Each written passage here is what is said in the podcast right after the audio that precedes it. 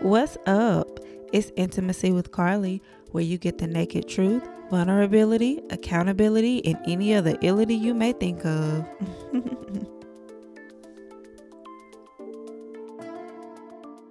good morning, good afternoon, good evening, whichever best fits.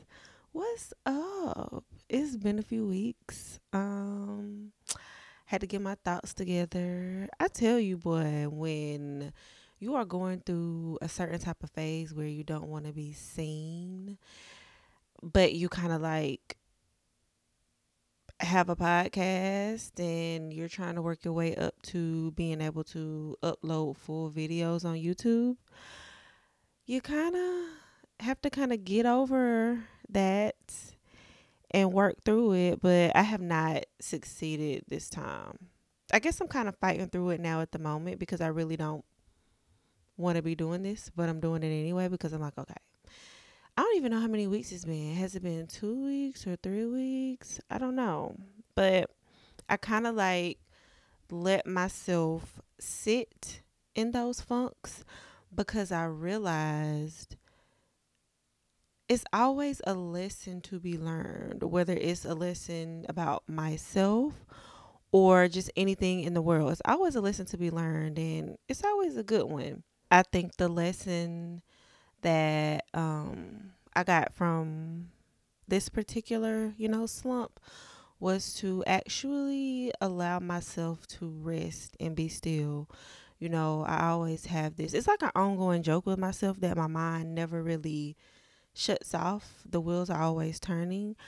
But I literally allowed myself to not think about anything. I had two episodes recorded, edited, ready to post, but I didn't because I recorded those episodes. This is kind of what, you know, made me sit back and chill. I recorded those episodes off of pure emotion, adrenaline, like as soon as the situations had happened. And when I went back to listen to them, you know, before scheduling them to be uploaded, I was like, okay, yeah, I don't think I kind of want to put this out. I think those are episodes that are going to stay in the archive and should have just been written on paper and I should have given myself time to process what happened and how I felt. So yeah, I just took me a little break to reflect. Just I'm in a reflecting stage at the moment. You know, my birthday is in a few days, November 22nd. I'm turning 30 again, just so everyone knows. I think I want to be 30 for the rest of my life it's like it's okay. I can be 30 as long as I want to because, you know, I guess I still kind of look 25, so that's good for me. I used to write myself letters every birthday. So like say I'm turning 31 this year. So like last year if I would have done it, I would just be reading the letter that I wrote last year to see what all has transpired this year.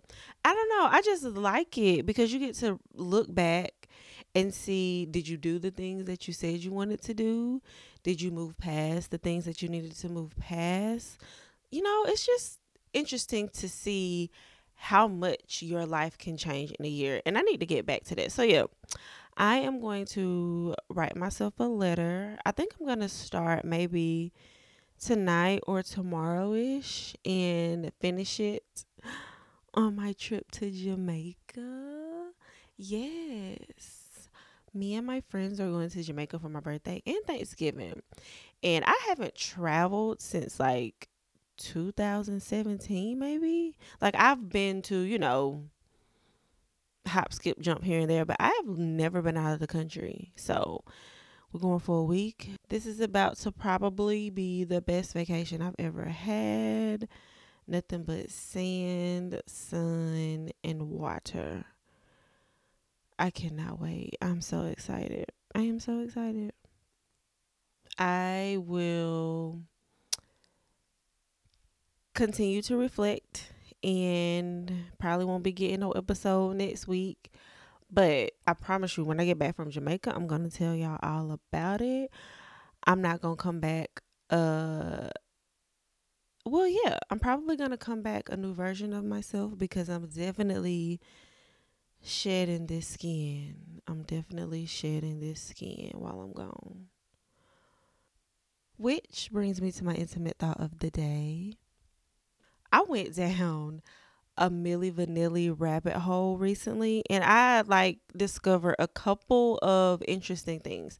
First of all, never ever heard a Milli Vanilli song. So when I went to listen to it, I was like, girl, you know it's true. Or however it go.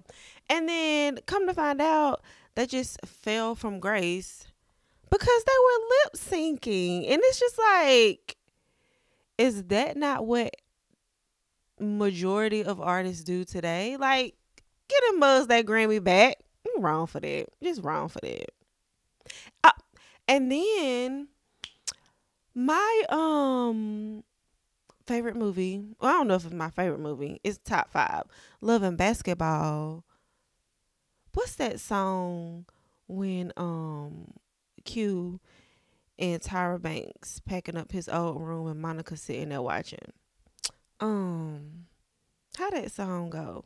Angie Stone sing it. Well, I was always under the impression that that was Angie Stone's song